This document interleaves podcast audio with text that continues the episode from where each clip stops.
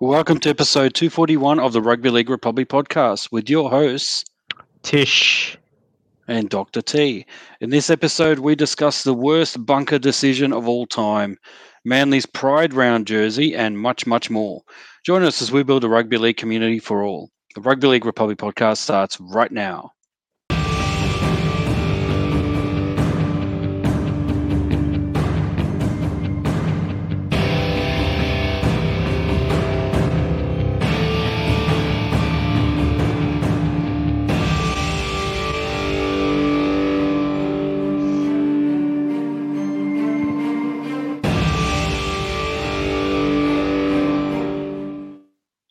Welcome to episode 241 of the Rugby League Republic podcast, where we aim to bring you the everyday fans' perspective on the greatest game of all, rugby league.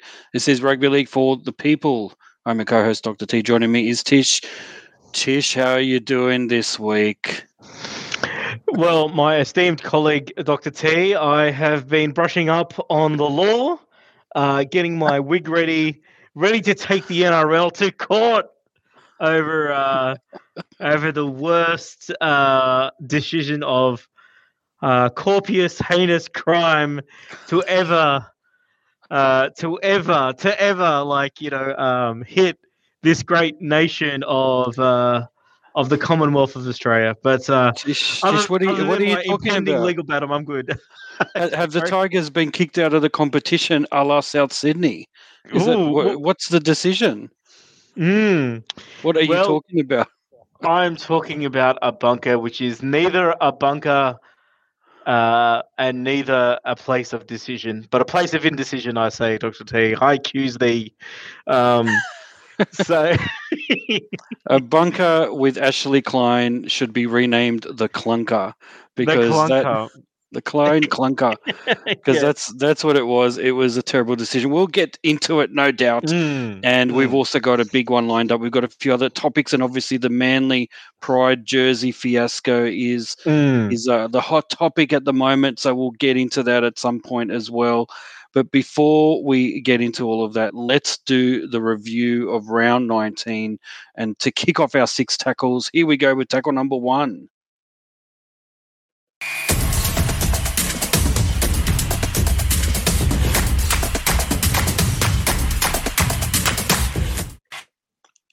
All right. Uh, so let's go through the scores and then we'll uh, focus on the highlights. I think we know what the lowlights are going to be. Uh, the Broncos 36 to 14 over a hapless Eels on Thursday night. The Dragons 20 to 6 over Manly. Is that right? uh, the Newcastle Knights 42 to 12 getting flogged by the Sydney Roosters. The Canberra Raiders 26-14 over the New Zealand Warriors. Penrith Panthers 20 to 10 over the Cronulla Sutherland Sharks. Rabbitohs 24 to 12 over the Melbourne Storm. That is four losses in a row. First time in seven years for them. The Bulldogs 36 to 26 over the Gold Coast Titans, uh, condemning them to at least equal last. And finally, the controversy of controversies North Queensland Cowboys 27 to 26 over the West Tigers. Uh, I think it's fair to say I know which one we're going to talk about Yeah. uh, in a in a moment. I guess we're going to focus a Mm. whole tackle on it. But look, do you have any other comments on on the games this round, Tish? Well, look, only that we'll, we're about five games, well, five rounds away from the finals, and we had some really interesting scorelines. Obviously, we we're going to talk about Melbourne a bit later and their form debacle uh, at the moment, and you know, a few clubs like I think we both tipped against the Dragons, but they were able to successfully uh, negotiate Manly. Um, you know, just got to say, like you know, the the the finals, it's hotting up. I think you got the Roosters sitting in at ninth, at eighth position um, but the same number of points as uh, you know the Dragons, the Raiders, the Eels, and the Roosters. You know what? What is that? Like five teams fighting for one spot, and uh, yeah, uh, Storm and eel slipping. I think that's the that's the other thing that seems to be happening. So uh, interesting to see how the rest of the season will play out. No doubt for those teams. Yeah, and look, uh, so the way the top four are positioned, we've got the Panthers clearly going to get the minor premiership unless something goes, you know, wayward in the next few games. Uh, the Cowboys next, then the Sharks, and then Brisbane cementing. Uh, they're now, I think, four clear of. Uh, is that four points clear of uh, the Eels? I think so. They they're kind of firming for the top four, which is, uh, you know, would you have thought the Cowboys and Broncos in the top four by at the beginning of the year? I don't think so. But yeah, look, just goes to show the massive turnaround uh, that that Adam Reynolds has uh, kind mm. of hmm. led. Uh, he's not the sole reason, but he's def- definitely been the difference. He's allowed all the other sort of pieces of the puzzle to click into place for the Broncos, and they've been building for a while. So that's uh, you know good on Kevy Walters for bringing them all together. Canberra Raiders, let's not forget them; they're sort of sneaking in there as well. And we've got South Sydney, of course, nipping at the heels of the top four.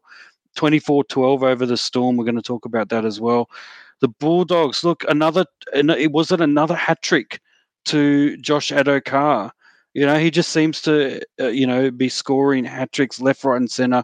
Think he's scored more this year than he has in, uh, you know, for the last probably five years or of his career. So you know, whatever Mick Potter is doing there has definitely turned them around. Having said that, it was 36 to 26 over an equal last placed Gold Coast Titan. So not too much to write home about. But the, yeah, from my perspective, Eels disappointing against the uh, the Broncos. The Knights as well, uh, you know, not really doing much. And the likes of Ponga, you know, who lift in Origin. Uh, tend to not do much at, at uh, in club games, but he's got an excuse this time because he's been concussed yet again. So there's some question marks around his fitness and uh, you know what does it mean for him to have so many concussions? It's a bit of a question mark, I think. But yeah, the Roosters are on fire as well. Um, lots happening. Uh, any last thoughts on round 19, Tish? Well, look, I think we are going to talk about the big issues uh, very, very soon. Um, so I think we'll get into it, and uh, probably in the next few weeks, we'll probably look at how the finals are shaping up because it looks like a very interesting final final series. Yeah. Um, about to that we're about to embark on in in not that long away now.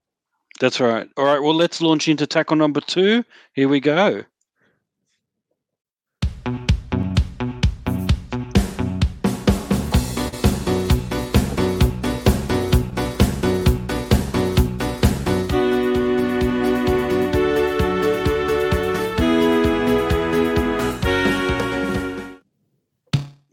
Right, tackle number two. We are going to talk about the big controversy that has dominated the headlines. Uh, the Gold Coast, sorry, was a sorry, the Gold Coast, the North yep. Queensland Cowboys, 27-26 over the Tigers. It was the final game of the week uh, of the round, and it was, uh, you know, it was going, it was looking like an incredible comeback from the Tigers. Uh, you know, probably deserved to win uh, given that they ended up scoring four tries to two.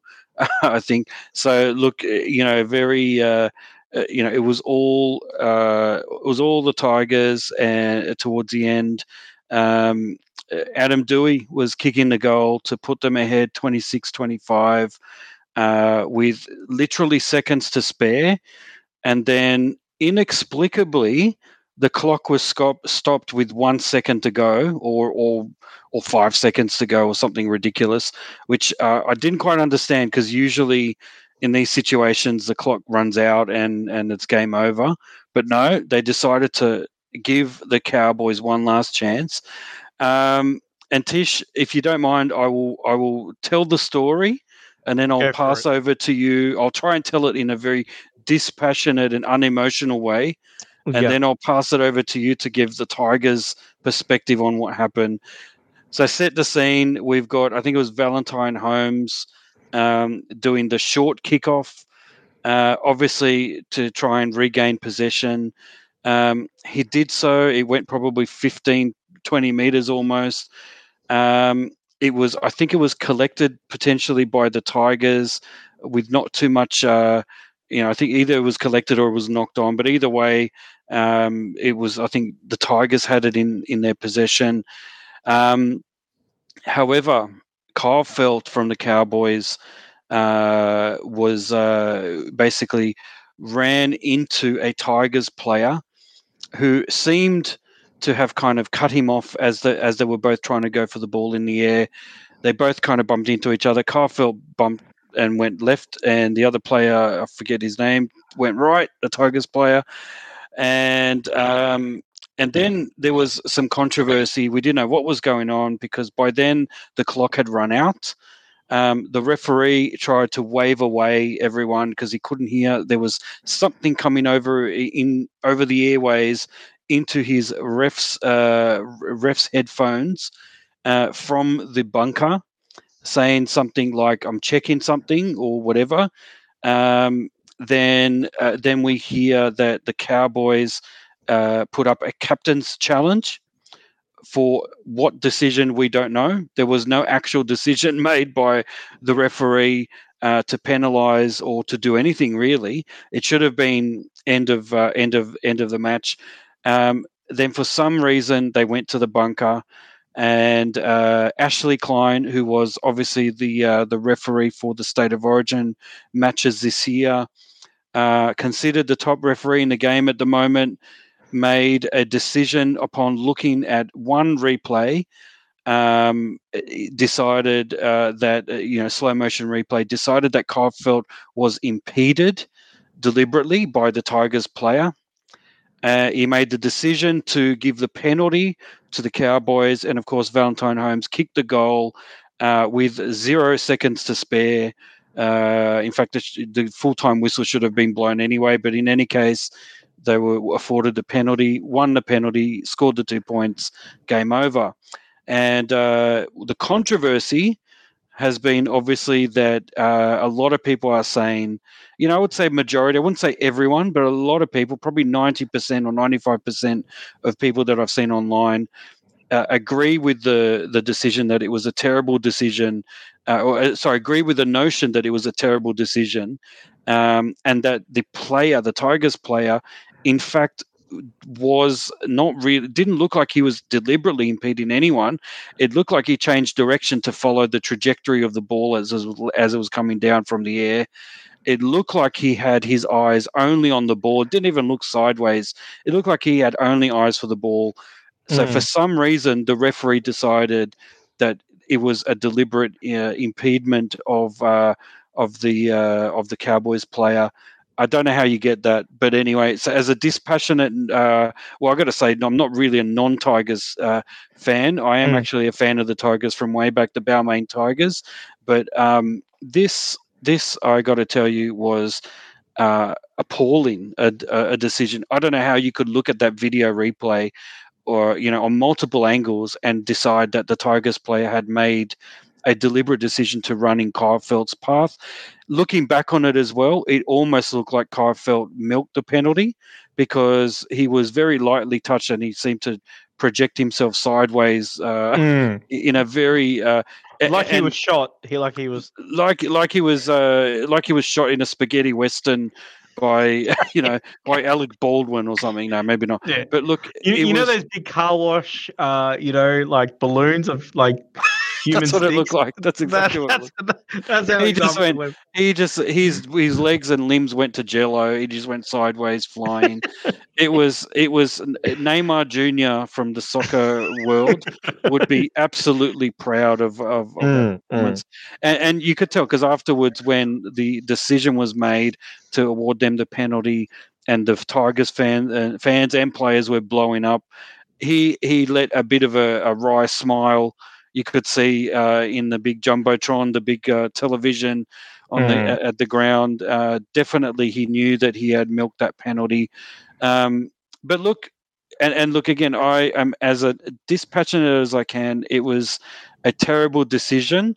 Um, I don't know how objectively the referee could have determined that it was a uh, what do they call it escort or what is the official term meaning um, that uh, the, the player deliberately impeded an opposition player to allow your player to catch the ball. Um, in that situation, it was game changing, and it would have, in my mm. mind, you would you you would have you would have to have very high standards to make such a call because it would have such you know uh, major consequences. So you'd have to be really sure to give that penalty, and I felt that Ashley Klein uh, only really looked at the one um, one or two maybe uh, angles of the of the camera, which which kind of made me think he hasn't really thought this through. He's just made a very rash decision. He, maybe just he wanted to get home. Uh, mm. I don't hmm. know. He was wanting to beat the traffic out of the stadium, but it was terrible. And look, that's my view. But Tish, uh, as a Tigers fan, talk me through what your feelings are. Okay. Well, um, yeah, from a feelings point of view, obviously when uh, Starford To'a scored the try, it was amazing, right? Uh, the whole room erupted, put it that way, right? And not everybody was a Tiger supporter, but just to see a, a last minute finish like that, we didn't really see that in Origin this year, did we? Right. So just anytime you see a, a last minute sort of try or something happen, um, you know, you, everybody just gets super excited. Uh, even earlier this year with the one point just Jackson Hastings field goal in a in a game. I think it was against South. That was like you know thrilling just to see that last minute sort of thing. So to see that that was great. Um, now I did watch the Fox coverage. Uh, and it was funny because like when Adam Do- uh, Doueihi's kicking, you're wondering like you know, uh, obviously he's trying to run down the clock, and I did it. I actually on the Fox comment uh, thing, and I got to get a thing of it before, but the timer went to eighty right? And then went to 79.59. I think it actually went to 80 and 0 one second. And then after he kicked it, the ball was in there, it actually went backwards to 79.59, right? Um, now, obviously, that's not the official clock. That is the Fox clock. That's but right. it was it was like okay, he's you know he's he's he's trying to wind the clock down, but he's missed it by about a second or two. Um, not too sure who stopped the. I mean, I don't know if it was the referee who stopped time or whoever. But um, you know, there's been other games where players have been allowed to run down the the, the clock uh, completely. Um, but whatever happened to it didn't do so, right? Um, look, the other thing is, look, I did, yeah, when they did do the kick, um, obviously they did, they did the kick, the siren had sounded, the the 80 minutes had gone while the ball was in the air. Um, the referee blew what is what they're now calling the soft whistle. And then I did hear Townsend go challenge, challenge, challenge. You can see pretty much as soon as he saw Feldt on the ground, he went straight after for the challenge, challenge, challenge. So he did try but, to challenge. But what did he challenge? There was no decision. You yes. can't challenge a non-decision. Exactly. That's I have. Yeah. Exactly right. And then uh, uh, I don't know if you caught this as well because I, I, need to get back into this a bit later, right? Um, you know, uh, what after the decision had been made and they're going for the kick, I think Tamou asked if he could challenge the challenge for an offside. Did you hear that? I think so, and I think he told him, "No, you can't do that. The bunker's already made a decision." And meaning, meaning that once it's gone to a bunk, the bunker, they are supposed to look at it, all of that, and not necessarily like you can't sort of go back and re-prosecute the same case. Like it's like if you've already sent up that decision and that incident, Yep. Their job, the bunker, is to take all that into account. So, you know, which begs the question: But what if they didn't look at that? You know, what if they weren't okay. looking at that particular thing? Now, looking at the replay, you can see the footage online. You can watch it back. He's offside. yeah. Valentine Holmes kicks the ball uh, from an offside position because both his feet are past the ball and he kicks it sort of back so he can get the right angle on it. So he's actually kicked the ball illegally. So, um, yeah. which is the first description, right? Um, so yeah, so look, the Tigers are looking into options for a legal decision. Doctor T, what do you think about this? Do you think that that that they like if they got it wrong, which they admitted, do you think that the points should go to the Tigers and been taken off the cow, uh, Cowboys? Look, uh, I don't know. I've gone I've gone both sides on this because I think okay. some there is no the only way an overturn a, a, a, sort of a points uh, you know a, a, result shall i say a match result should be overturned is if really there's no like the there was no way that uh, there's no other choice. Like as in you know like often we talk about oh a decision in the last minute cost us the game. Well technically no because you don't you have no way of knowing you have no way of predicting whether within the rules of the game whether you would have got the points or whether something would have happened in that last minute. This, however, is a different case because this was meant to be literally the last play.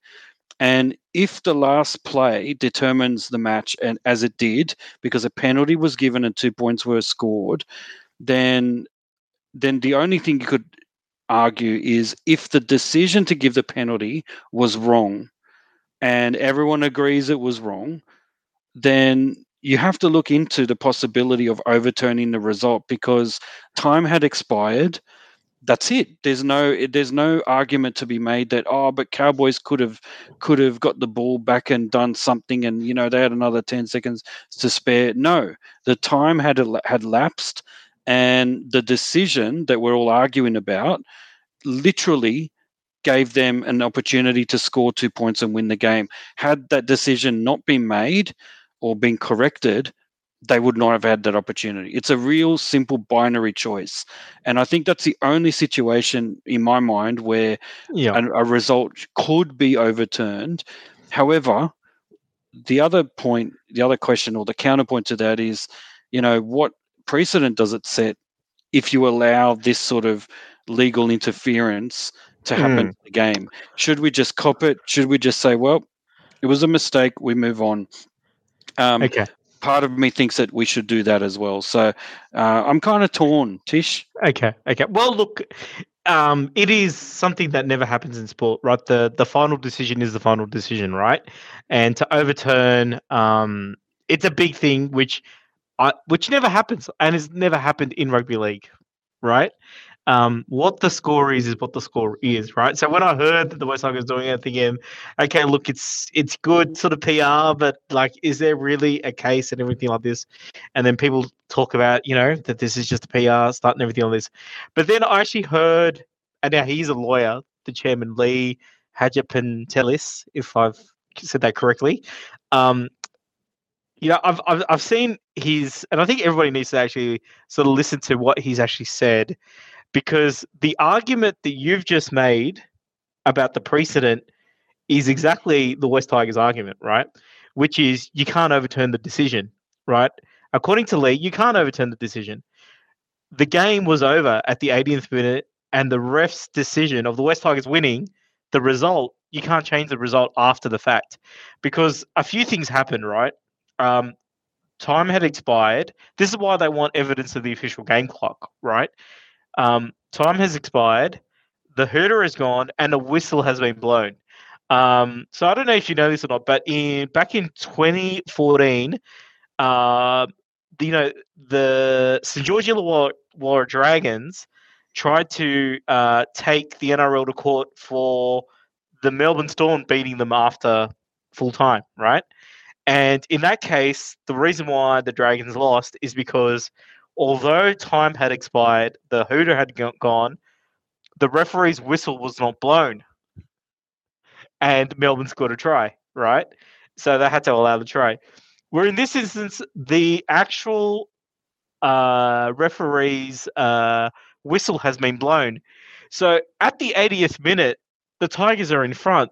Therefore, they've won the game. And any decision that the referee makes after that is null, right? Is it does not should not affect the result because you can't change the result after the game has finished. Um, so, so did he actually call? Did he actually call full time? Are you saying that he called full time and then um, the Cowboys tried to challenge? Is that what you're saying, or? Yeah. Well, if you go back and watch the footage, you'll notice that there is a whistle blown. No, it's not the full time whistle the NRL are calling it a soft whistle, um, but I've where he tries to stop stop play. It's like a stop play thing. Is that what it was? Stop play to then, but then he doesn't blow the whistle completely, right? Um, right. But when has that ever not happened, right? Do you know what I mean? So the question is like, you know, because yeah, with the Dragons um, Storm thing, it was the fact that the ref didn't blow the whistle at all. The ref had started blowing the whistle. The whistle was actually heard, right?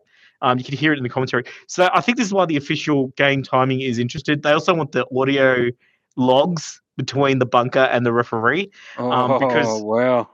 yeah, because there is there is definitely communication, and if if it was um, you know, Chad Townsend did call a challenge, but what is he challenging? Is a very good point because you can't challenge just a normal rap, like play the ball. Do you know what I mean? And the ref can't call a stoppage for no reason either, right? So, so the other thing is no, but the the bunker can interfere. Are they allowed to interfere without a ref's decision, or has that been? Am I confusing that with the VAR in the soccer? where where they can the bunker can sort of say, "Hey, I've noticed an incident there. You might want to stop play there for a second. And uh, is that is that kind of what happened?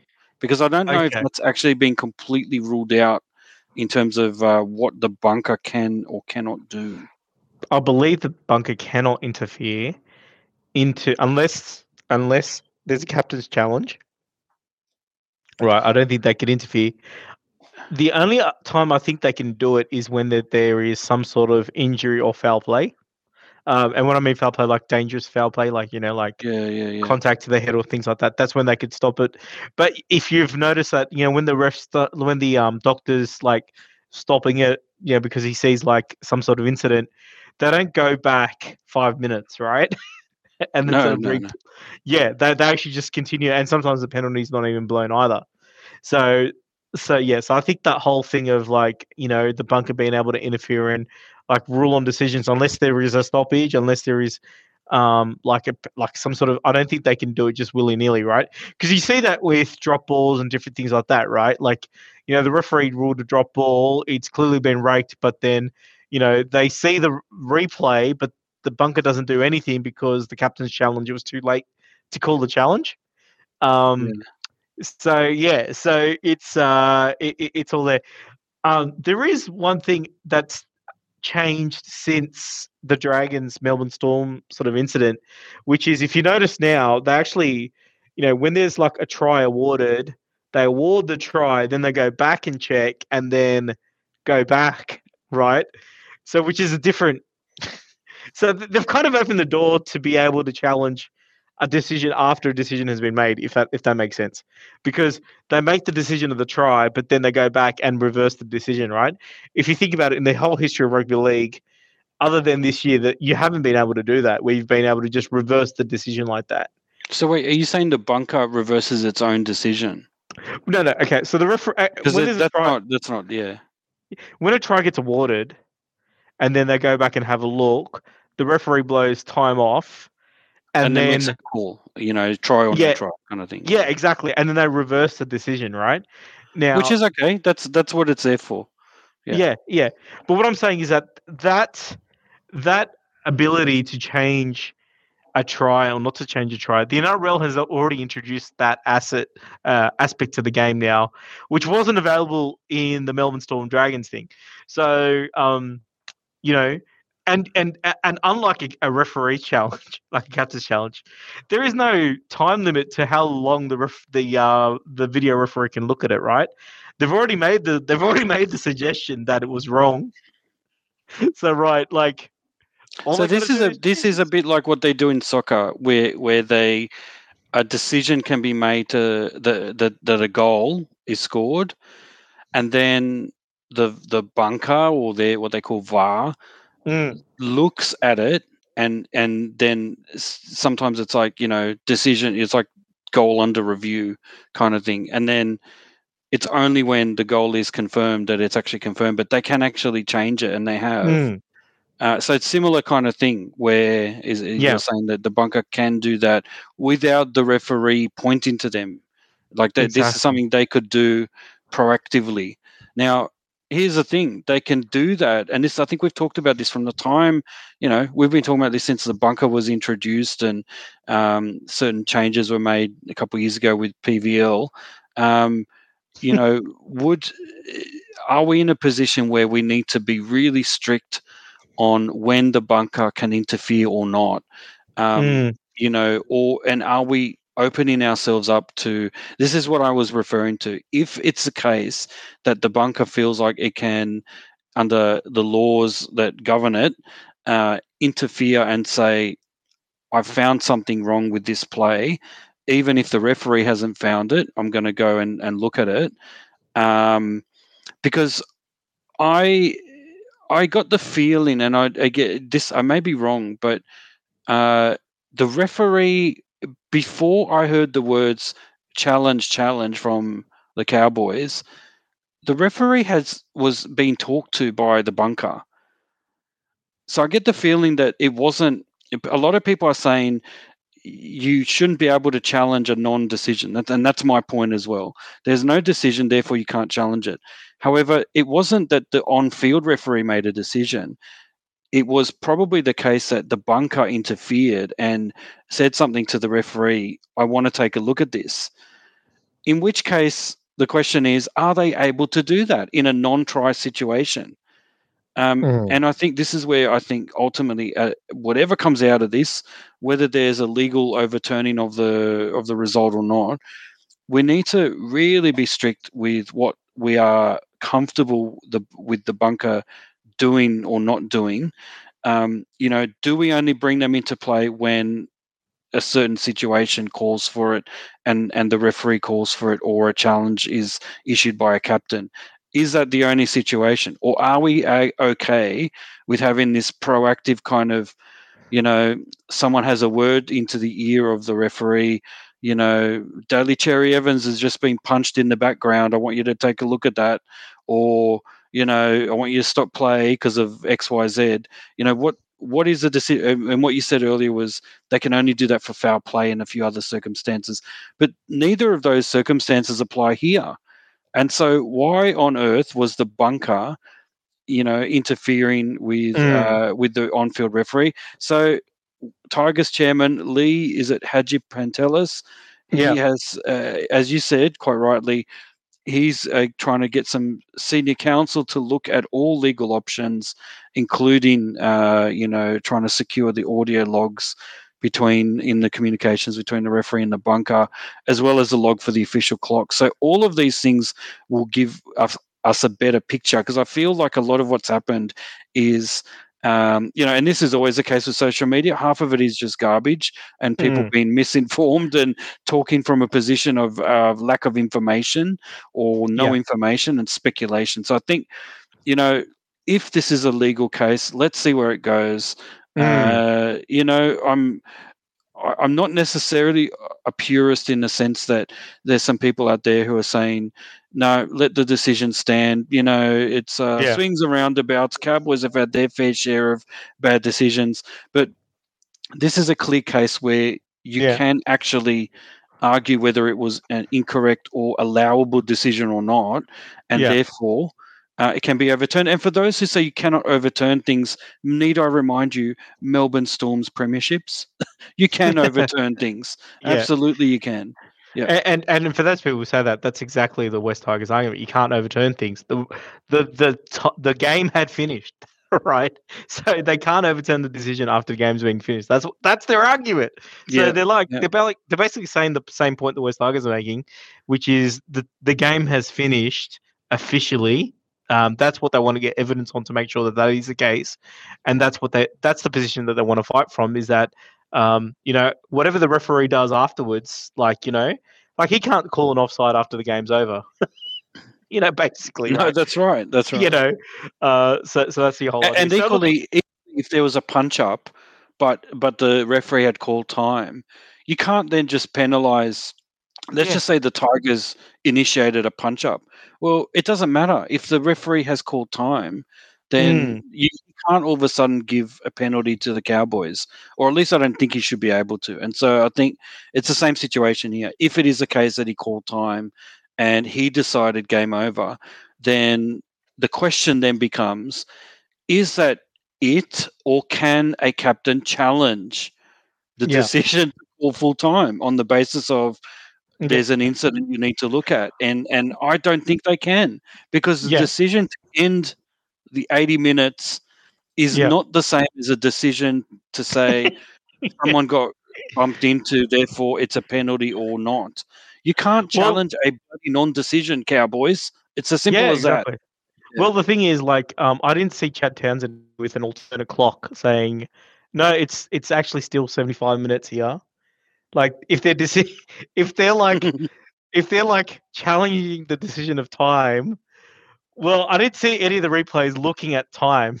they were looking at the footy. Like, do you know what I mean? So, well, um, Yeah. well, whatever happens, I'm looking forward to uh, the world's greatest theoretical physicist being brought in to discuss the nature of time, because that is what the Cowboys are going to need to overturn that time decision. Um, Yeah. But yeah, look, I, I think there's more to it than that. But I think that is definitely one aspect that that is, uh, as I said, there's a few things that we just don't know what happened, and where, a lot of us are talking from speculation.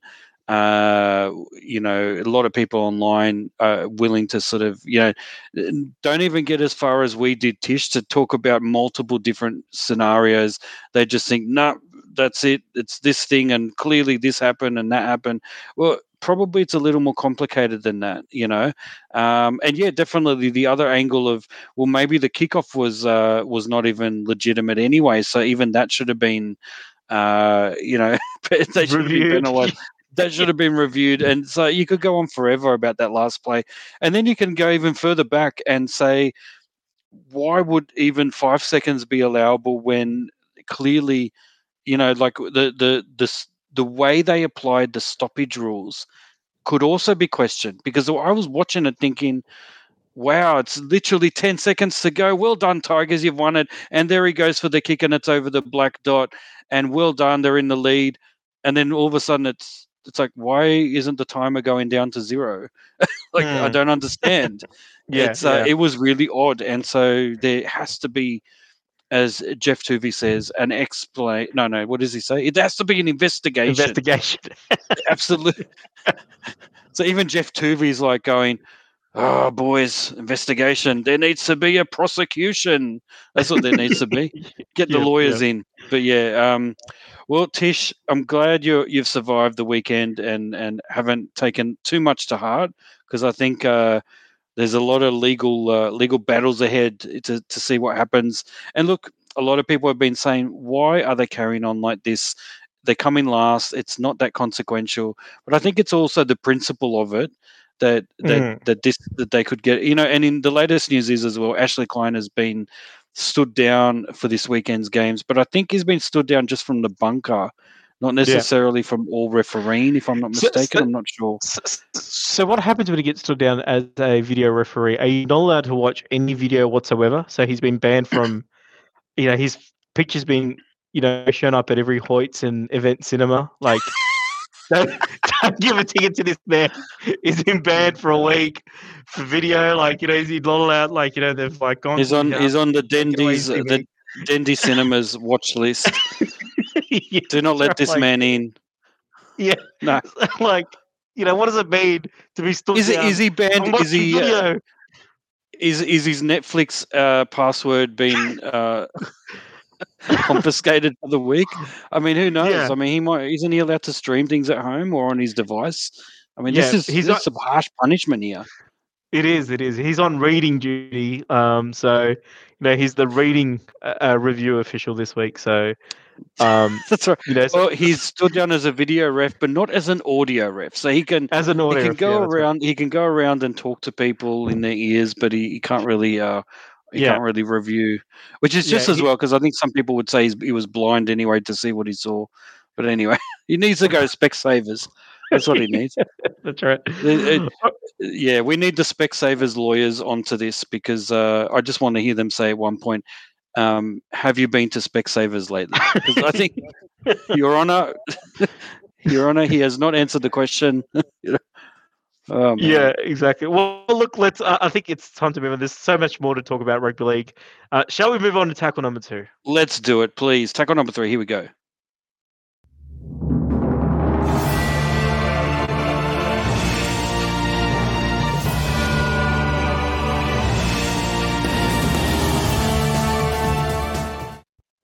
Well, amid the hullabaloo of uh, the West Tigers bunker fiasco, and another thing we're going to talk about in a few minutes, Manly's pride jersey, we need not forget, we must not forget that it is actually the women in league round in the NRL, where we're celebrating those who are rewriting the story of rugby league in Australia. Um, you know, from the sidelines of regional fields to the boardrooms across the country, women and men are playing their part to create a more equal future for rugby league in Australia. And uh, ARL Commission Chairman Peter V'landys said there is ambition to make rugby league the number one female sport in Australia. And he indicated that a pay increase was on the horizon for elite players. So that's really great news that the rugby mm. league uh, fraternity is taking uh, the the the position of women in league seriously, putting their money where their mouth is, and and and you know giving them higher pay. You know, certainly we've we've seen the women's game flourish recently. State of Origin we talked about in the same vein as the male State of Origin game recently. Um, you know, the grand finals uh, I think being played, uh, you know, on the same day, or at least that was, that's the intention. Hopefully, they continue to do that because it's such a great way to get uh, exposure to the women's game and and the women's grand final. Um, and look, fighting words from Peter V'landys. His ambition is to make rugby league the number one female sport in Australia, which, you know, considering how much of a contact sport it is, uh, it's a that's a very significant challenge to overcome. You know, the likes of soccer and, and other sports where where it's a bit of an easier entry point in terms of you know you, women and men can play without fear too much of uh, being physically hurt you know bruised battered and bruised mm. you, know, you can play a soccer game and maybe if you're you're mostly lucky you won't have a knee injury or an ankle injury or something uh, but but you know definitely you won't get bashed, battered and bruised, as is the, the name of the game in rugby league. So, um, you know, big ambition, big words from Peter V'landys. Um, and yeah, the other thing to note that uh, at the Sofitel uh, Wentworth uh, this morning, Tuesday morning, uh, the NRL celebrated its 16th year of the Women in League round, where women, uh, where people are encouraged to play their part to changing the story. Tish, big words from Peter V'landys, and this what I do like about him. I know we sort of talk a lot about him in a negative way, but I think mm. he's hmm. been a very positive force in the game. Um, you know, hopefully he'll be even more of a force when he actually resigns from his Racing New South Wales position uh, and focuses. To think, yeah to think a part-time Peter V'landys has mm. done so much for the game. Imagine yeah. what a full-time Peter V'landys will do. That's yeah. what I got to say. But he's definitely, um, you know, broken barriers in the in the racing industry as well. I mean, we see both male and female horses racing against each other, and I think that's PVL's doing. So you know, so inclusiveness uh, is definitely uh, you Just know for animals look, as humans. Absolutely. As humans, and look, I think inclu- uh, we'll probably get into the whole inclusiveness thing a little bit later. But I think I think this week, just with rugby league and everything that's happened with one particular club and some some of this stuff, I think we've gotten away from. Hey, this is the 16th year that we've done the women in league round, and um, I think that by doing this round, it really has highlighted the role and contribution that women have had in rugby league. Uh, and, it, and I think it started originally off as just like, you know, canteen workers or whatever, and then it's evolved into so much more than that. Where we've we don't just see um, we don't just see sort of volunteering on the you know weekend footy anymore. No, we see participation increasing. We're seeing a professional competition. We're seeing an international competition.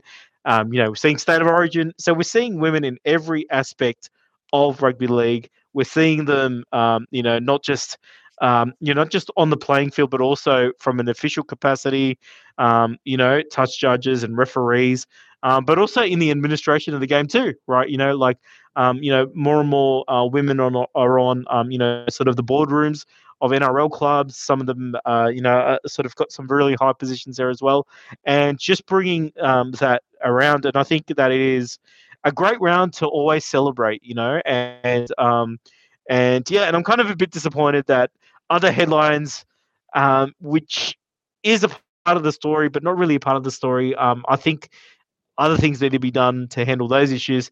But I, I, I, feel like we do need to highlight a little bit that this is actually the Women of Rugby League round. And, um, you know, is the NRLW competition starting off this week? I hope it is because what a perfect time to start.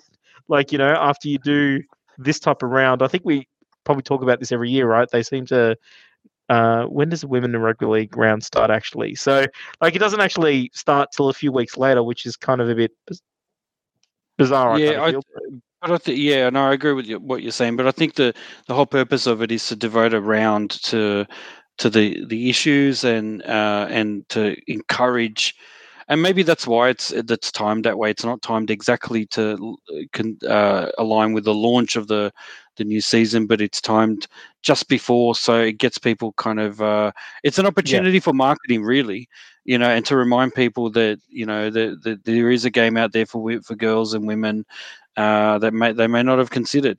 And unfortunately, you know, in trying to be inclusive, Yep. um, the game has, uh, you know, this is typical rugby league shooting itself in the foot.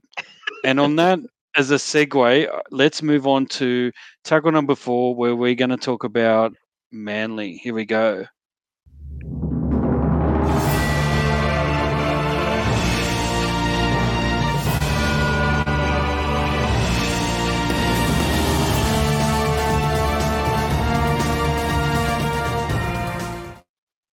All right. So I did mention that this is typical rugby league shooting itself in the foot. Uh, and this story is uh, dominating the headlines at the moment, probably will for the next few days. Um, this is about the Manly Warringah Sea Eagles deciding, in the spirit of inclusiveness, to uh, to launch and to release a a specially designed Pride jersey, the first ever Pride jersey specifically designed by an NRL club to highlight uh, inclusivity, you know, LGBTQIA plus and other communities, inclusivity, diversity, etc. The idea was that where they have white space in some parts of their jersey, they've now put little kind of rainbow colors sync so you could it's it's very much a rainbow flavored again rainbow being the kind of uh, the the the emblem or emblem, being emblematic of the diversity, the LGBTQIA plus community, etc. And you know, this was announced, I think, yesterday or you know, uh, something like that, Monday this week, and uh, all of a sudden. what happened you know the initial news was well done manly trying to be diverse and and trying to get on, on the front foot in terms of diversity and what's ended up happening is that they didn't really consult with their players Mm. and didn't consider the consequences of doing that and the consequences are that there are several players in fact seven players in the Manly Warringah uh, first grade lineup that have decided to boycott the next game against the Roosters this weekend for um, for for religious reasons, meaning that uh, I believe they are all uh, Polynesian uh, background and and very religious and potentially all of them are Christian, some sort of Christian denomination, and they they felt that they needed to take a stand that they weren't uh, you know in their in their eyes in their religion. And this may be the case for other religions and is the case for other religions major theistic religions in the world.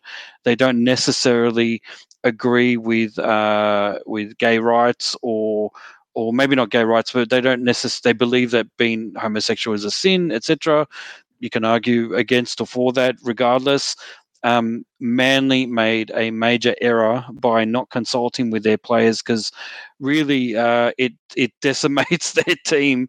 Uh, half of their team has decided to pretty much boycott the game, um, uh, the next game, and it leaves them in a very bit of a bit of a pickle. And so. Um, today, what happened was there was, and you can see this uh, online. There was a very extensive uh, statement uh, being made by Des Hasler, the coach, and Daly Cherry Evans, the captain, um, articulating uh, from Des Hasler's point of view, anyway, that he said he was uh, apologetic uh, to the players uh, that that have decided to stand down. They were not consulted. Uh, there were some mistakes made. They shouldn't have done that. In saying that, they still support the idea of diversity and inclusiveness. Um, and and so that's you know as a policy they still as the NRL has said as PVL has said as well the policy is that we're all about inclusivity Um, you may have religious uh, objections to that, and that's fine, and that's your choice. But that does not mean that uh, that w- we will bend to that necessarily. But but Mm. but you are free to, without punishment, uh, you know, if you want to boycott that particular round or wearing that jersey or whatever, it's up to you. Now, that's the gist of it. I hope I've described it as uh, as carefully as I can because this is a, a minefield if you're not careful.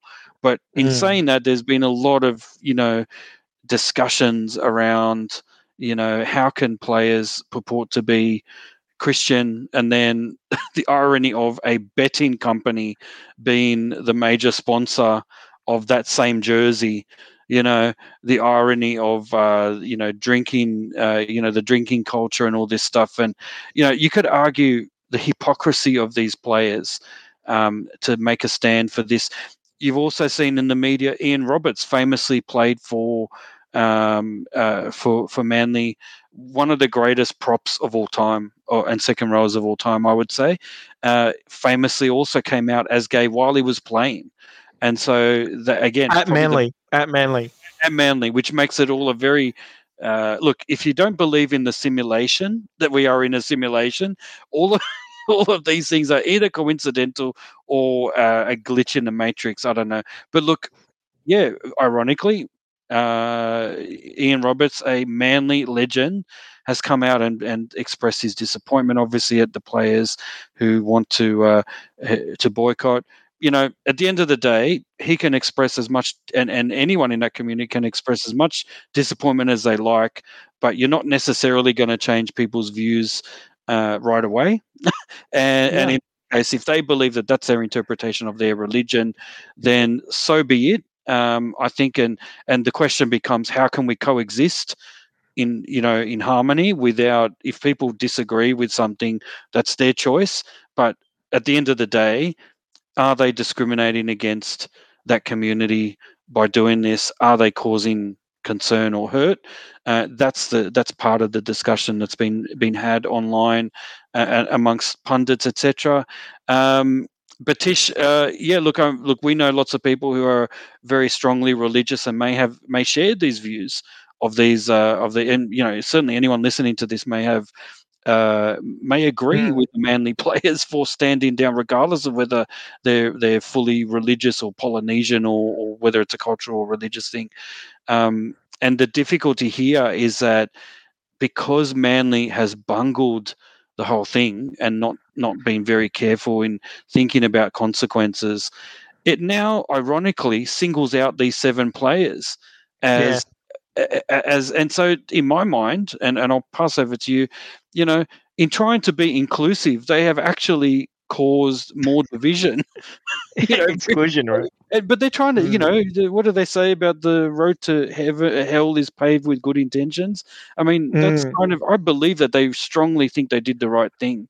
And maybe they feel like they didn't need to consult because it was just an NRL policy that they were implementing and they just were, were deciding to get on the front foot and do something good. But yeah, so and this is the irony: you can do good things in life and and still end up, uh, you know, you know, ironically, kind of, uh, uh, you know, making a meal of it, uh, which I think is what Manly have done. But Tish, do you have any thoughts on this and and and where this might end up and how can it be resolved? Okay, well, look, I this is a very complex uh, issue, right? And um, and again, it's sort of coming in the wrong round because it is not really inclusion round or uh, it is women in league round, right? Um, that, that, Manly decided to do this, which which I think is is a bit odd as well. But I think the the the main the main thing that Manly don't have on their side and why this has ended up the way it has, where everybody is disappointed, um, is that is because of time. Because it was sort of sprung this week that this is what they'd have to wear, and then the shock of it is still there, right? So there is not enough time to sort of have. I think Ian Roberts suggested getting into a room with them and sitting down and and having a talk and a discussion, right? And and conversation definitely helps um, people of different views like understand each other, right? Uh, you know, like it's uh like you know every uh you know you go to an all you can eat the local RSL, right? right? You're just in it for the food. You don't really care about what other people's religious views are when you're all eating together, right? So sometimes you just need some people just need some a bit of extra time to just to understand some of this stuff. But anyway, whether you want to change people's views or not, that's that's another thing. But I think they just don't that they mainly sort of just did this. I feel like it's very last minute, and that's what's caused the riff and the rough. And no, nobody's really been consulted and things like that. And and you're like, well, you know, if they had more time, would they get to the same? Would they would they have a different result? I think they will, and um, there is actually, um, I believe it's Sonny Bill Williams, and I think this is kind of it. But um, you know, when the Roosters had when he went to play back for the Roosters, the Roosters actually had a sponsor that didn't align with Sonny Bill Williams' religious views. Um, so he wanted to play with the jersey without the sponsorship there, and I got special permission from from the NRL uh, to do that this same cohort of seven players, and look, actually, this is just an assumption for myself. Um, the seven uh, players, there were players earlier in the year that weren't comfortable wearing the PointsBet sponsorship, um, but Manly were able to convince them that they need to, right? Um, so the Manly didn't seek special exemption on their on their behalf, uh, as the Roosters did for their player, right? Um, this jersey and where the actual uh, you know the the white have been um, replaced by rainbow strips, basically. Um, I don't see why not. We could have like half the team wear this and half the team not wear that, right? Like, as in like a it, personal choice. Yeah, like uh, uh like uh, yeah, because I mean, really, like to miss a game for like what four four lines on a jersey and their colors they don't even say anything. Um like i think if you had more time i think you'd be able to convince the players that um look you're ha- we're, we're happy for you to wear white just the white ones but we want to encourage you guys to wear it because you know it may not mean much to you uh, but it'll mean much to somebody else out there struggling right that type of thing um yeah, exactly. Yeah. Yeah. Like I think if they had a like if, if this was something that they were dealing with internally for about four or five weeks and then I feel like you'd be able to resolve it, right? You'd get you know, but the fact that they sort of sprang in the last minute, it just meant that, you know, um, you know, it's enough time for people to dig in their heels and not be convinced that the other party is right, sort of thing. So that, that's what I have to say. And the yeah, the, the irony of it, of like where Ian Roberts is, and and um, you know, he was the first I mean, as far as I know, first openly gay athlete in Australia to come out, right? Um, and he did it at this club, and yeah. you know, it's it's kind of very sad for his story um, that this is the same club that's going through this right now. So I think, yeah, uh, so yeah, like uh, it, it's done it. I, I did hear that PVL is talking about having an inclusion round, um, you know, next year he'd like, like to see that. Um, I don't, and just being like a realist, you've seen seven players from Manly sort of go through this. I don't know how many other players at other clubs are also going to have problems with an inclusion round. In, I mean, oh, there may there may be lots. Yeah, there may there be may lots. be lots. But I think unless you consult with the players and start the conversation now, for something you want to prepare next year, I mean, it's not, it's not going to give you enough time, right? So I think I think that's where it's at. Um, interestingly enough, I feel like um, NRLW. This might be a male versus female thing a little bit, but I don't want to be like genderistic or whatever. But I don't know if the, I, f- I feel like if this was the NRLW, I feel like this would be um, a lot easier for them to actually uh, get behind because I think I think some of it is just super silly, right? Like just anyway, but that's yeah, that's well, probably yeah. yeah. No, no, sorry. Yeah, I was, I was just gonna my final comment on this, and I think, uh, you know, if you you actually raised something very interesting when you look at other examples of how people uh, have handled this. You did actually raise something very interesting, which which I I did sort of uh, someone pointed out online. I want to point it out here the way the way these players are being singled out bothers me a little bit. There's been a lot mm. of vitriol online around their religious beliefs and calling out, uh, you know, Christianity in particular, which you know it's uh, fair enough. I guess you, you in all sorts of uh, endeavors like comedy, etc. There's all sorts of people making fun of religions, etc. But one thing really struck me is is the way these guys are being singled out you know, very viciously by some people saying, you know, just get on with it, you're backwards and this, that, the other, whatever, whatever the case may be. However, compare that to just earlier this year. So I would do this uh, for those hypocritical people who who are willing to slam these these people, the, these manly players for their decision. It's their personal choice.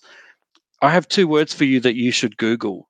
Haneen Zreika Haneen, H A N E E N, and Zreika, Z R E I K A. Who is Haneen Zreika, you might add, or you might ask? Well, Haneen Zreika was a and is a uh, an AFLW Giants, uh, what are they called? Greater Western GWS Giants player. She used to play rugby league, I believe, for the Rabbitohs, but she went, I think, a couple of years ago to the Giants to AFL. So she's now an AFL player. She uh, had an issue with uh, a pride match that they were going to play with with another AFL team, and decided to um, sit out the game because it conflicted with her uh, religious views. Now, you might say, Tish, that sounds eerily similar to this situation that we have here with Manly. However, here's the difference. She is Muslim. And so I guess the, the question there is I wonder whether we would get that level of vitriol against mm. the players here uh, you know, if you're asking the question, what difference would it make if this were women in this situation? Well, we had an example of that in in an in a in another code earlier this year. She set out the pride game because she it, it conflicted with her views as a Muslim. Okay, fair enough. Did you hear the level of vitriol against her compared yeah. to what we're hearing against the Manly players? I don't really think so, and so I wonder whether you know, if we're asking the question, you know, is this really about, you know, players, you know, not, um, you know, why are we treating a female and a Muslim different to a male and a Christian? Uh, I'm going to pose that as a question because I think that when the dust settles on this and and things get back to normal, um, you know, hopefully people will reflect those who are online saying some very nasty things about other people's religious views you know, noting that these people may have these views but haven't actually physically hurt anyone. But you may add that by by having that view and espousing it that it, it can psychologically cause harm you can argue that. But they haven't necessarily done that. They have decided to withdraw. So they're actually punishing themselves in a way. They're yeah. basically saying I don't want to participate. I know I'm being paid to play, but I will, you know, and I don't know whether there will be consequences for them financially either. I'm not sure. Maybe not. But, you know, they're basically saying, I withdraw from the game. So that to me is a they they are almost punishing themselves. They're not getting any benefit out of out of doing that. If anything, they're getting a target put on them. Um, a target which was not necessarily put on Haneen Zreika earlier this year. And so that's the question I'd like to pose and end this on, which is are we being hypocritical about the way we're treating these guys versus the way we've treated others in the past? You've talked about SBW. That's another ex- good example of a different uh, kind of level of uh, uh, interference or, or incongru- incongruity between someone's religious views and, say, playing for a uh, a team sponsored by a betting agency or an alcohol yeah. agency, whatever, you know, that's a different thing because this is about people. This is about I disagree mm. with you and your life choices. And so this is where it becomes, as you said, it's really complex. We're not trying to cause a flame war here. We're just trying yeah. to state the facts. But let's let's be real that there is definitely a difference between the language and the tone that's been used currently against the Manly players versus what what happened earlier this year. You know, it's in in only six or so months ago. Uh, yeah, six or seven months ago. So it wasn't that far away. wasn't that long ago, and yet here we are comparing very two similar situations. Um, Tish, do you have any final words before we move on? No, look, I think you've said it well, and um, yeah, we're not going to solve solve all the world's problems overnight, which is what Manly got to realise. Not, not, not and, and and you can't expect PVL to either.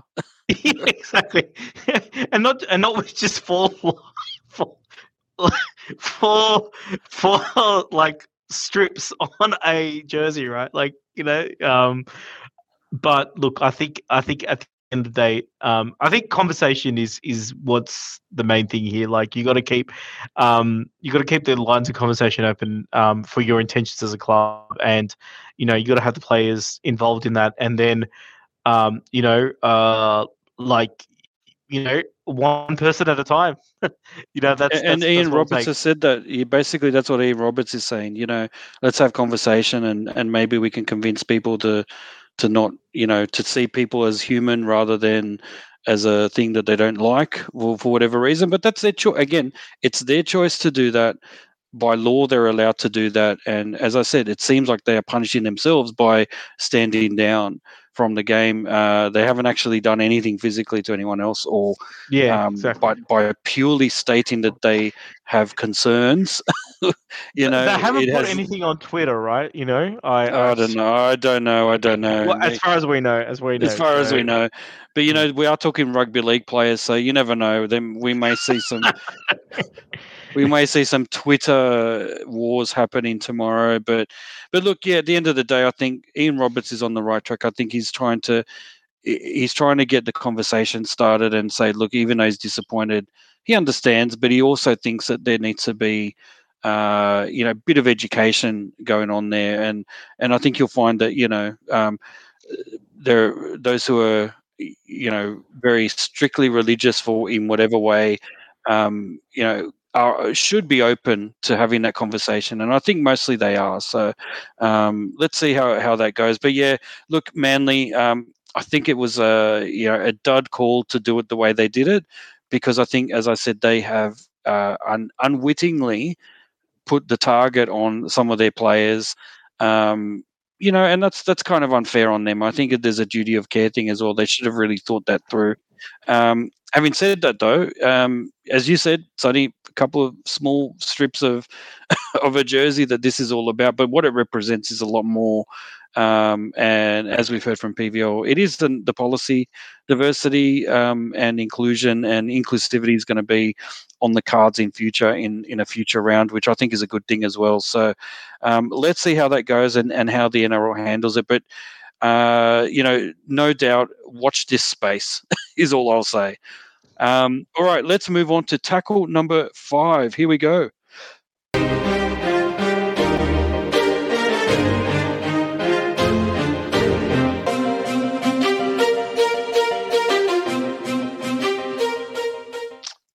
Right, so hot on the heels of Manly, sorry, of uh, the Storm, Melbourne Storms, uh, four losses in a row, the first time uh, since uh, seven, I think it's seven years it's been since they've mm. last lost four games in a row. Uh, it's unusual, especially this year with the Storm, to have this slump and this uh, much of a slump in at this part of the season. And so Craig Bellamy has come out, the Storm coach has come out, made a stunning admission that he is unsure if his side can turn things around. Uh, and he questioned his side's defensive attitude as well. Now, mm. you know, I'll just pause there because I think there's a lot more to this story, but this I have to say that usually when we use words like stunning admission and you think that it's a bit hyperbolic, it's a mm. bit uh, a bit exaggeration, but in this case, to hear Craig Bellamy not have an answer to something and to question the attitude of his players, I can't remember a time when I've heard that from Craig Bellamy ever. I mean, he's mm. always, even when they've played poorly, he's just he's just done the the typical. He's as clinical off at media press conferences as he is kind of. Uh, well, he's not really clinical as a coach on the field because he's angry and he punches things. Yeah, but he, uh, but he definitely. It surprised me that he has come out. Like, what's what's different this time, Tish? Why now? Why why is this four losses in a row? What is going on? Has he lost the dressing room? How? I thought they were going well. I mean, they've just seemed to since Origin completely gone down the tubes. So, what what are your views on that? Yeah, look, what I think with uh, Craig Bellamy, um, and this maybe it's my evolution of Craig Bellamy that I've seen over the years is that as the years gone by, I think we've got to know Craig Bellamy a lot more, right? And um, you know, like you know, we we just know brilliant coach, brilliant strategist, great at like, you know, um, personal development. Is I think is a big thing with him. Like you know, like you know, make players great people, then they become great players type thing. You know, he's got that sort of thing going on, and they're like extremely very fit. Um, but then you see him angry all the time now, like you know, and he's always angry and yeah, kicking doors and like you know, uh, putting his finger up at Cameron Smith a few years ago, and uh, you know, even in the co- press conference, a bit of a rant, you know, you know, the replacement should be able to catch the ball, pass the ball, and make their tackles, you know, uh, and then telling people that he's not confident, and you know, he says all these things, but then they go out and win. And um, you know, I think Phil Gould made a really good uh, observation of Craig. Like, if you actually just watch the footage of him, you know, in the coaching stand, you'd think he's never won a game, right? Oh yeah, You know, you're right. That's true.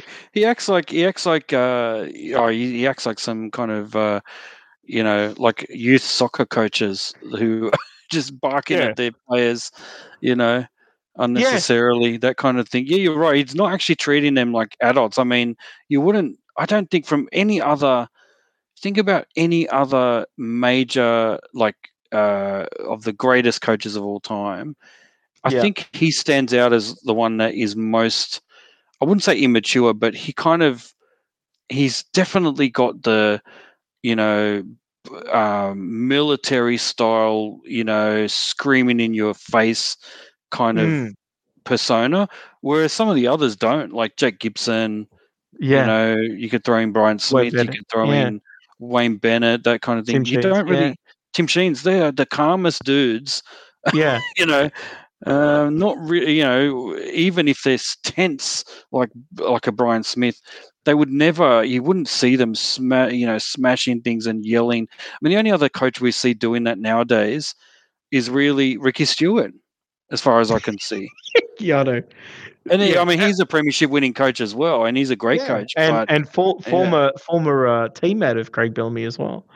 Um, true. so Is that angry- true? Were they? Did they play together? Yeah, Canberra, right? Um, because I think Daley is the one that replaced Bellamy, right? So, um, Oh, right, right, right. five eighth, yeah. And um, and look, they both come from the Tim Sheens School of Coaching as well. And I think Tim Sheens shares a story where he was, you know, he put Craig after he retired, he put him in charge of the, you know, the President's Cup team. And then uh, he came into the dressing room day, and then he saw that the President's Cup team were all asleep, and it's because um, Craig Bellamy woke him up at three o'clock in the morning to do like a marathon to get them fit for the game. You know, like some sort of crazy story like that. So, um, yeah, so he sounds like a bit of an extreme character. So, and we're seeing more and more of him. And and look, the the the current playing group that he's got, like with two prominent players in Brandon Smith and uh, Cameron Munster, they don't seem to be the type of uh, player that would respond well to a very you know disciplined uh, character. Like you know, so yeah, maybe it's the dynamic of the team, and he kind of you know it's kind of a bit different to what he normally had. Um, because if you think about Billy, Ca- uh, Cooper, and Cameron, which was like his three big stars for such a long time, they are more of the you know like uh, structured play. You know, I think um, Cooper Cronk had this thing where he want he'd want to practice the sets. He'd write down the sets. Like he'd basically have all the sets planned out for the entire eighty minutes, right? So he'd have the field goal set, the you know uh, try in the corner set, the you know like left, right, down the middle. Like they they actually like would practice every set and you wanted to be in certain positions of the field to be able to make attack, right? You know, um, but now he's got like you know he's got like these uh these players that want to play uh with their eyes up and more sort of off the cuff. And I don't know if that suits the Bellamy. Uh, yeah, so I just feel like there's a bit of a, a thing there too. Mm, But- right. But I also think that this is the the guile of Craig Bellamy that um, you know he's doing this press conference saying all these things because he's just trying to rev up his team. You know, you know, we need to get other players in. You know, what I've got's not going to turn it around. Um, and then what he's essentially saying is that, hey guys, you know, every, everybody's replaceable. you know, so if you don't perform, you're out of the team. You know, I, I think it's a some it's a reverse psychology trick. Yeah. Yeah. Do you think? Do you think it's? It's trying like to get them motivated. But can I just spoiler alert because we're going to talk about it soon. The next game that they're going to play is in Mount Smart Stadium against the Warriors. Do you really think they need to be motivated? And do you really think that the Storm would not be considered raging hot favourites against the Warriors, considering how the Warriors have gone this year? Even though they're at home at Mount, Mount Smart Stadium, I still think the Warriors would be considered vast, vast underdogs. And so I wonder whether, you know, for for Craig Bellamy to do this now tells me I think you're right. Maybe he's trying to fire a rocket up them to get them fired up for the finals. Uh, and then he knows that the next game coming up is going to be a fairly easy one for them to win, mm. uh, and and that it'll it'll make him appear to be a genius. See, I, I fired a rocket up them and they won. You mm. know, forgetting that it's not you know it's an, a, a, team that's out of contention for the finals. that he's uh you know virtually out of contention. I think uh you know so I think that's um yeah, possibly it's it's Craig Bellamy playing us all in a longer con uh, to to uh, to show what a genius he is. But yeah, do you agree with that? Yeah, I, I think it is because like um these rumors of these players and stuff, and I'm sure that some of these because he's he's talked about Dewey, he's talked about Daine Laurie, he's talked about um Josh Addo-Carr. I mean, they're all playing for clubs that are not in the contentions. He talked about Reece Walsh, and it's funny they're playing the Warriors, and uh, you know, like uh, Reece Walsh can't get a game because he's going to Brisbane next year, and Stacey, they asked Stacey Jones, "Oh, when's Reece going to get a go?" And he's like, uh, "Um, uh, uh, uh, we're just going to pick the team based on what what we have to like next week." so, like, I think he, I, I think it's kind of, I think this whole tactic is is just for like it, it's basically a diversion uh, to what he's really trying to do Monday to Friday, and that's just get his team mentally prepared um, to do, yeah, to, uh, to win, because they have all the structures in place. They are probably one of the fittest teams out there, right? Um, and you know they sort of they could. I mean, earlier this year they beat, uh, wasn't it seventy to ten or something like that? That they beat uh, New Zealand, and um, they scored 50 points in one half. So you know, they have that capacity, Melbourne, right, to, to really dominate teams. But then this year, mm-hmm. they've also had the capacity to really fall away too, right? So um, I think from that, I think what Craig sees is that, yeah, I, I need to do, I need to like unhinge them from what they, the way they currently think about these games coming up. And I've got to get them um, thinking about finals. And I think his, strategy is to use anything he's got, which is probably the media. So, um, yeah. But look, I wouldn't be surprised if there are players like um, like some of these players who actually want to join, um, you know, the Storm for the run home for the finals. We saw that happen with a few teams last year as well. So, yeah, let's see. Let's see how Melbourne will turn around. But you know, if they make the top eight, I really couldn't. I could never rule them out until I see them lose uh, a finals game to say that they're not going to be in contention, right? Oh, absolutely. I think it's too way too early to rule them out. And I think, uh, you know, if anything, you can bet your money on Craig Bellamy finding a way to motivate mm. them. Uh, yeah. Just as the finals are about to kick off, I, I see yeah. them, you know, possibly if going. It, if it doesn't interfere finals. with your views, of course, like you know. Oh, of course, of course. All right, let's move on to round twenty tips. Here we go.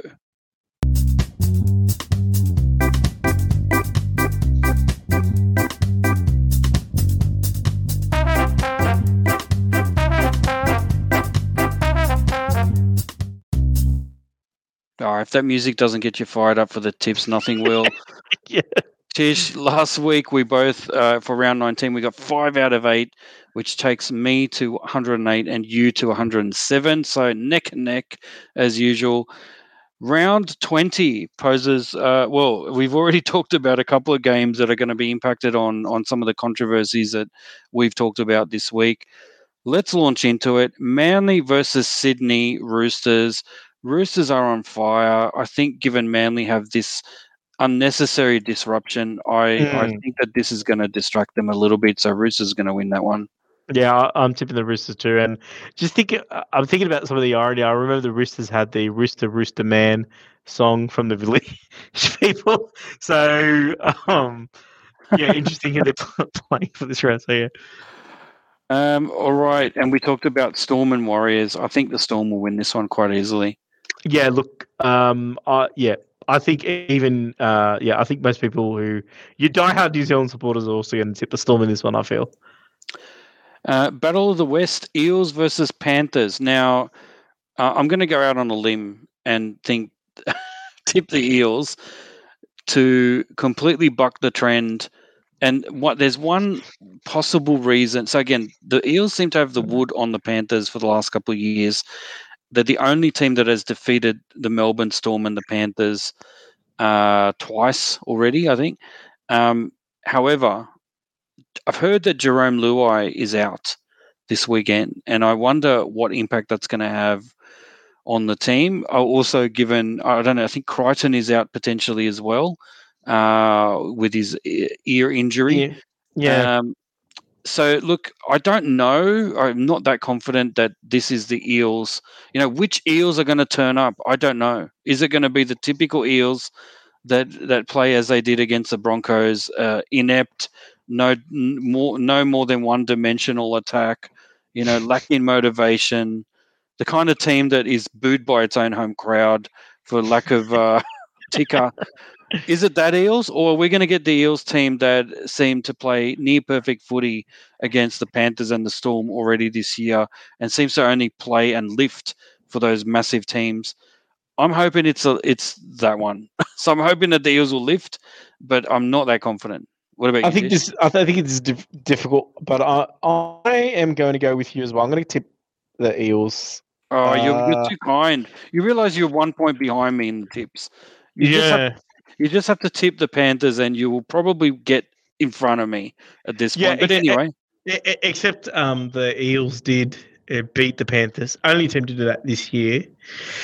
Uh, it's you know it's really interesting because they're really I really want Parramatta to do well in the final series, and I just I don't know about this game. Like I think, yeah, but yeah, you know what? Let me change it over to Panthers. Like you know, it's oh, but like if I do that, then the Eels have no chance. But anyway, let's yeah. Anyway, let's do that. So I think the the Panthers are raging hot favourites given how they've played. But all right, um, Raiders versus Titans. Uh, mm. I'm tipping the Raiders.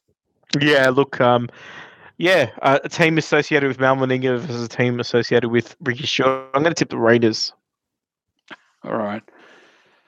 Sharks versus the Rabbitohs. Now, this is actually a really important game because I think if this, the Rabbitohs can win this one, they are, you know, they'll have the momentum that they need to aim for that top four spot. And I think, um, I think the Sharks they've been doing very well this year. They've been matching it you know they've matched it pretty closely with the Panthers uh, recently in the last round, and and have done so all this year. So, I look, I think I just get the feeling that Latrell Mitchell is really stepping up for the South Sydney Rabbitohs, and I think they'll win this one. Yeah, I am tipping Cronulla, but uh, this is going to be a great game. Absolutely. Um, Broncos versus Tigers at Suncorp Stadium. Um, oh, this is a tough one because uh, given the situation with the the controversy, I think the Tigers are going to be a bit too distracted, whereas the Broncos we mm. feel pretty confident uh, uh, in terms of what they did against the Eels. So I think the Broncos will win this one. Yeah, look, I agree. I, I normally don't like to tip against the Tigers, of course, as one team, but I'm going to tip the Broncos. I think, um, yeah, the tipping is too close for me to uh, keep tipping the Tigers every week. All right. The Knights versus the Bulldogs. Uh, so it's going to be a big crowd there on Sunday afternoon at McDonald Jones Stadium at Newcastle. Um, it's the is it the David Klemmer Cup? I don't know. I'm just yeah, thinking. Yeah. I just need to think of someone that you know. Uh, there's lots I think that have played for Knights and Bulldogs, but look, I think the Bulldogs will win this one. I think they Mick Potter has got them. Uh, this is a kind of game that Mick Potter and the Bulldogs can win and should win. And if they can Mm. do that, then you know, look, the finals are out of the question, but they definitely won't won't be near the bottom. And I think uh, that to me will be a win for Mick Potter. So Bulldogs for mine. Yeah, I'm going to tip the Bulldogs too. I could just see the Matt Burton bombs and Marathon Stadium. Uh, it's a bit of an open air stadium too. I feel like uh, Kalyn Ponga is not going to be there at fullback, so whoever's replacing him is going to have a tough time just handle the bombs. And then you've got the Fox out wide trying to score a try. So yeah, I think the Bulldogs are, have got going to have too much firepower. Yeah, I wonder if he's going to get a hat trick as well. That would be very interesting. But look, Dragons and Cowboys, I think, is the final match uh, Mm. at Jubilee Stadium on Sunday afternoon at four o'clock. I think that's the televised game, free to air. Um, I'm going to tip an upset. I'm going to tip the Dragons, uh, purely because I think I wonder if all this controversy is distracting the Cowboys as well from from the game at hand. And I think the Dragons, uh, given what they did to Manly, I think they're quietly achieving and Okay. flying under the radar. They're uh, trying to get that top eight spot. Dragons for mine. Okay. Um, I trust in Todd. Um, so I'm going to tip the Cowboys. Um, because yeah, because I know. Look, uh, I mean, it's great. Like the Tigers, uh, Cowboys game was great, but I also feel like he would have been disappointed with how close the uh, Tigers got, and I know he's really upset when they score tries in the second half. So they won't be too happy about their performance last week, and I feel like um, this game against the Dragons, they really want to have something to prove, um, and they want to secure second. And uh, you know, as long as uh, as long as uh, Ashley Klein is uh, refereeing this game, they've got no problems. Well, he's not. Chris Sutton is. but look, it's one of the Sutton boys, so you never know. You can never you can never predict. But look, thank you, Tish. That wraps up the tips and the podcast for today. It's been an epic one. There's a lot happening at the moment in the world of rugby league. Um, there always is. there always is something happening in rugby league off the field as much as on the field. That's why we love the game and why we always have something to talk about. Tish, thank you very much. Over to you to wrap this one up. And thanks everyone for listening. Over to you, Tish. Well, that's all the time we have for this episode of the Rugby League Republic. We're your hosts, Tish and Dr. T. Join us next time on the Rugby League Republic. Bye for now.